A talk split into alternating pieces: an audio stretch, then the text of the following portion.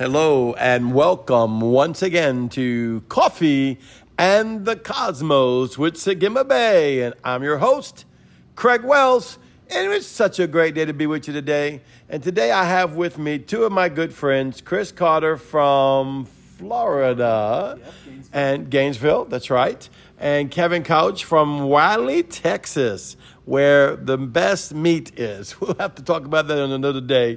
Uh, I don't want to be paid, not paid for Hutchinson.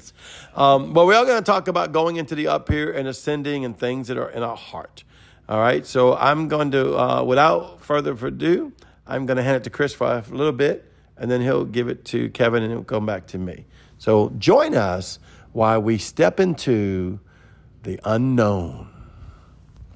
I wish I had a little music right then. The music would be epic. Yeah, I'm gonna Yeah. put some on while you're talking. Well, that that'll make it good. Let me ask you, Craig, what would you like to talk about with ascension? Because it's a big subject. Any, anything since we're live Well, I get it. and they're listening. I, that's all right. you put they're, me on the they're spot. in now. They're in you put now. me on the spot. well, I mean, let's well, let's think about just the importance of it.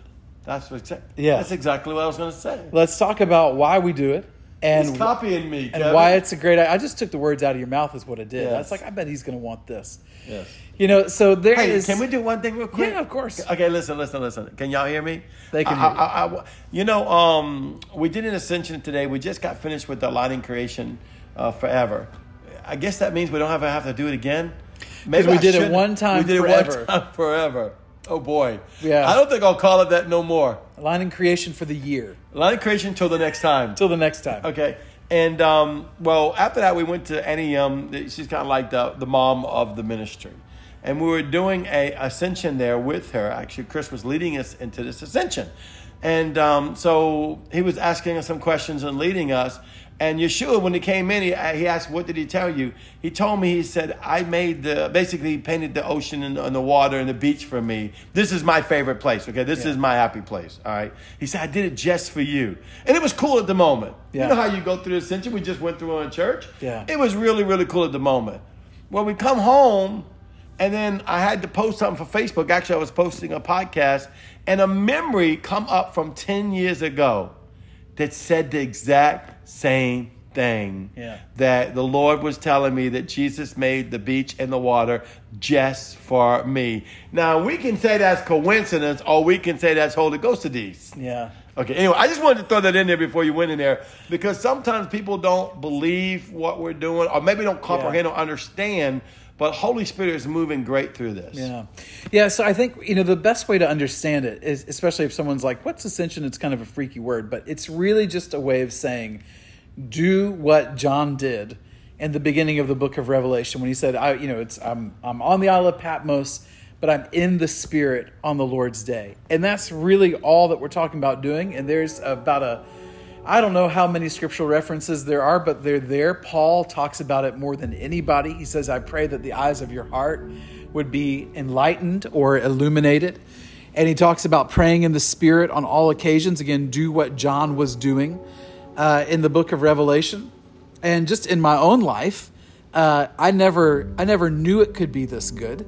I never knew that that was possible had a had a fun encounter with the Lord 12 years ago where unexpectedly even though I knew that you could the Holy Spirit could show you some things that the eyes of your heart were real you could see a vision have a dream be praying for somebody and get some pictures or something like that a sense about something. But I went into a prayer meeting and came out with the eyes of my heart opened totally unexpected and I knew that it wasn't a special thing for me that this was available for everybody. Because if it was happening to me and I knew I didn't do anything to make it happen, I certainly didn't do anything to deserve it or earn it, then this isn't some like special gift, but it was just a phenomenon that came with believing in Jesus and being filled with the Spirit. And you know how God does stuff. Sometimes things are lost for a little while, but God will never let it stay lost forever. He'll have a time, He'll make sure to bring it back. If it was hidden, He'll bring it to the forefront. And that's what we're in right now is a time where He's reminding everyone that He seated us in the heavenly places with Christ. The only question is whether or not we're going to be conscious of it, whether or not we're going to perceive it. But the fact that we are seated in the heavens is a done deal. And, uh, you know, in our conference this weekend, Craig, I quoted Art Katz, a favorite author, uh, passed away in 2007, but anyone that's listening uh, is a great book he wrote called Apostolic Foundations. I think it should be required reading. He has a chapter called Eternity. And in that chapter, and, and Art never knew this stuff, like he never experienced this, wow. which makes what he said all the more prophetic. Because he said, for us to be the church that we are called to be, we are going to have to not just find that eternal place, but learn to dwell in it. That that's the one thing that makes us peculiar. And I think we, you know, again, no one's fault. We're not getting on to anybody. No one knows why we lose the thread of things from time to time. No one knows really why it happens, but God always has a plan. And here we are, maybe at the moment when it matters the most where now we're learning to open up the eyes of our heart again and simply be where Jesus ascended to. That's all we're doing. We're just we're just with the Lord, just like John would say, I may be on the Isle of Patmos, Patmos, but I'm in the spirit on the Lord's day and I saw him and this is what he said to me. And I think maybe one of the biggest revelations for anybody is that that is not an elite spiritual gift that's only for seers or for someone special like John. That is for every single person that's come into Jesus, that has accepted that, that, that gift, that has been filled with the Holy Spirit. That's available. Like, that's not for only the apostles. I mean, we, we can see that scripturally. Again, Paul tells everyone to fix their eyes not on what they can see, but on what's unseen, because what's seen is temporary and what's unseen is eternal. And he doesn't say only if you have the gift of seeing. He says that to everyone that that letter would be sent to, everyone that would ever read it, to fix your eyes on eternal things. And how do you do that? Well, we would always say, and we're using Paul's language again, that you're going to open the eyes of your heart. Now, there's a lot of ways to describe that, but if we had to retranslate that phrase today, and some translations, like the Passion, does use the word imagination.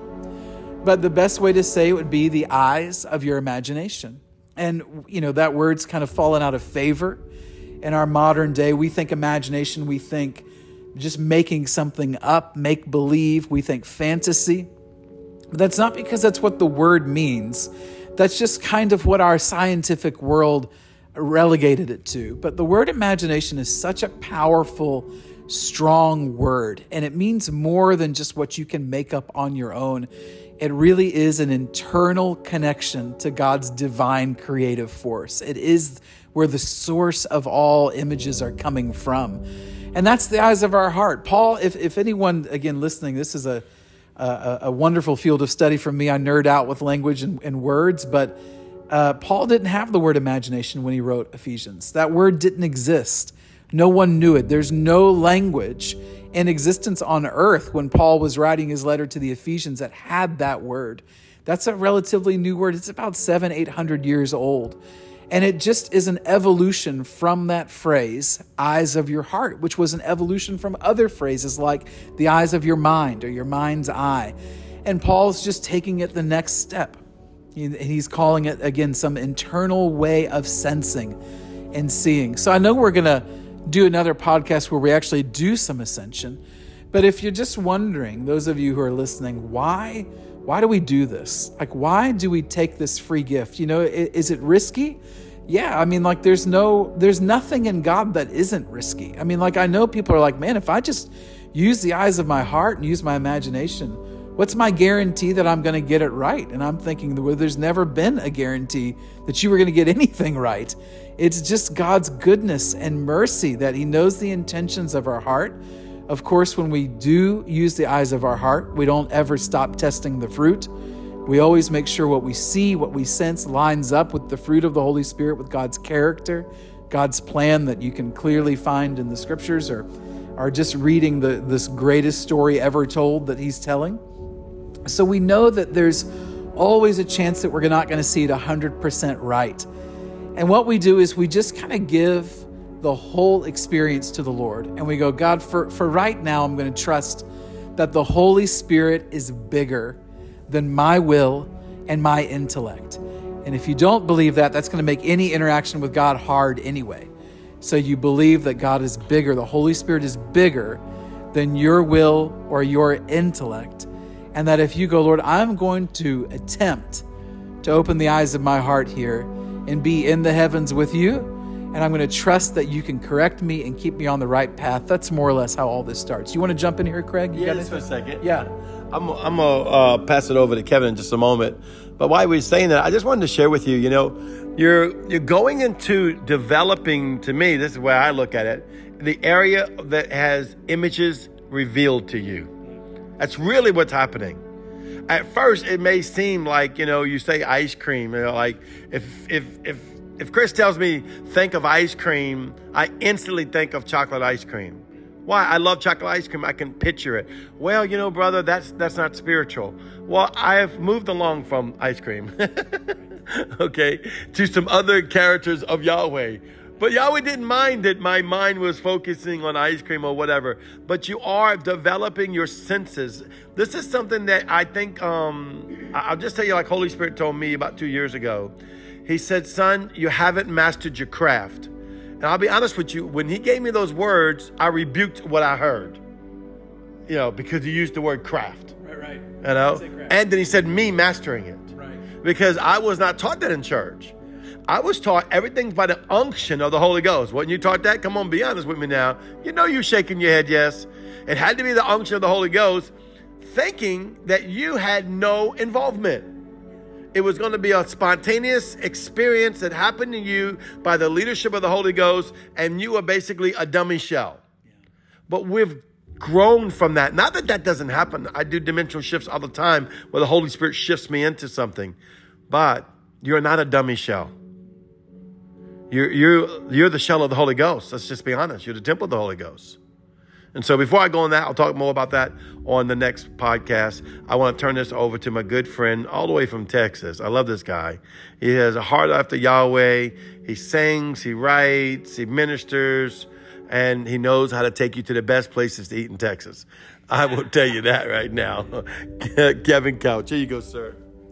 Thank you. I I really I enjoy what, what Chris is saying. I think, you know, my mind goes back to the first ascension that I ever experienced, which was actually not of my own doing at all.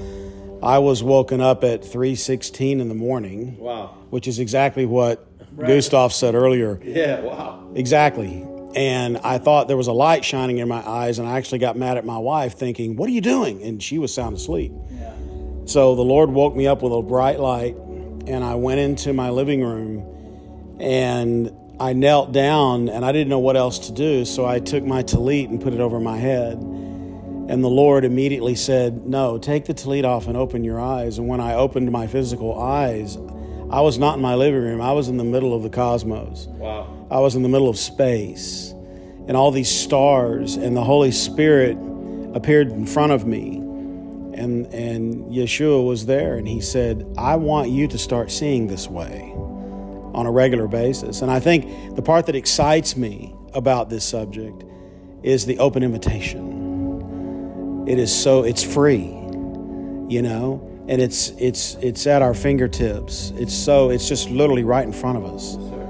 And I just love the fact that he designed it that way so that we can go there as often as we want and we can experience him. That was just his way of, of showing me that there's another dimension that you don't know about.